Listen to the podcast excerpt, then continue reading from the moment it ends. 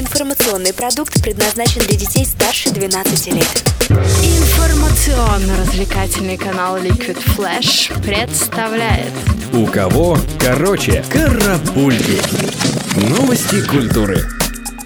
И начнем с новостей от Самина Сыри, который прилетел в Санкт-Петербург на съемки нового фильма армянского режиссера. Для этой роли герою такси пришлось сменить спортивную тачку на брутальный мотоцикл. Когда выйдет картина в прокат, судить еще рано, пока Сами просто наслаждается видом северной столицы и готовится к съемкам. Концу года на свет появится каталог отечественной патриотической музыки. Министерство культуры обещает, что отличительной чертой этого музыкального списка будет отсутствие выборочности, а листая его, можно проследить связь времен и значения музыки для нашей страны. Спустя год перерыва канадская певица Селин Дион вернулась на сцену Лас-Вегаса. Напомним, что уходила она из-за болезни мужа. Кстати, инициатором возвращения стал тоже он. Все честно. Селин выступила в театре Колизей, который построили специально для нее в 2003 году.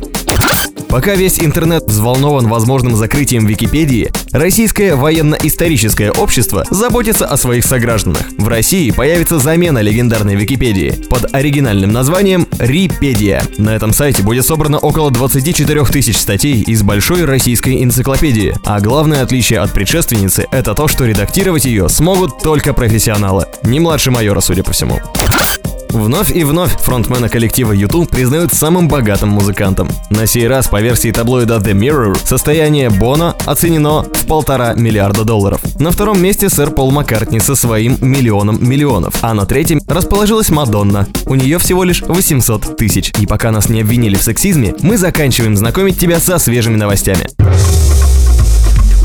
Карапульки. У кого короче.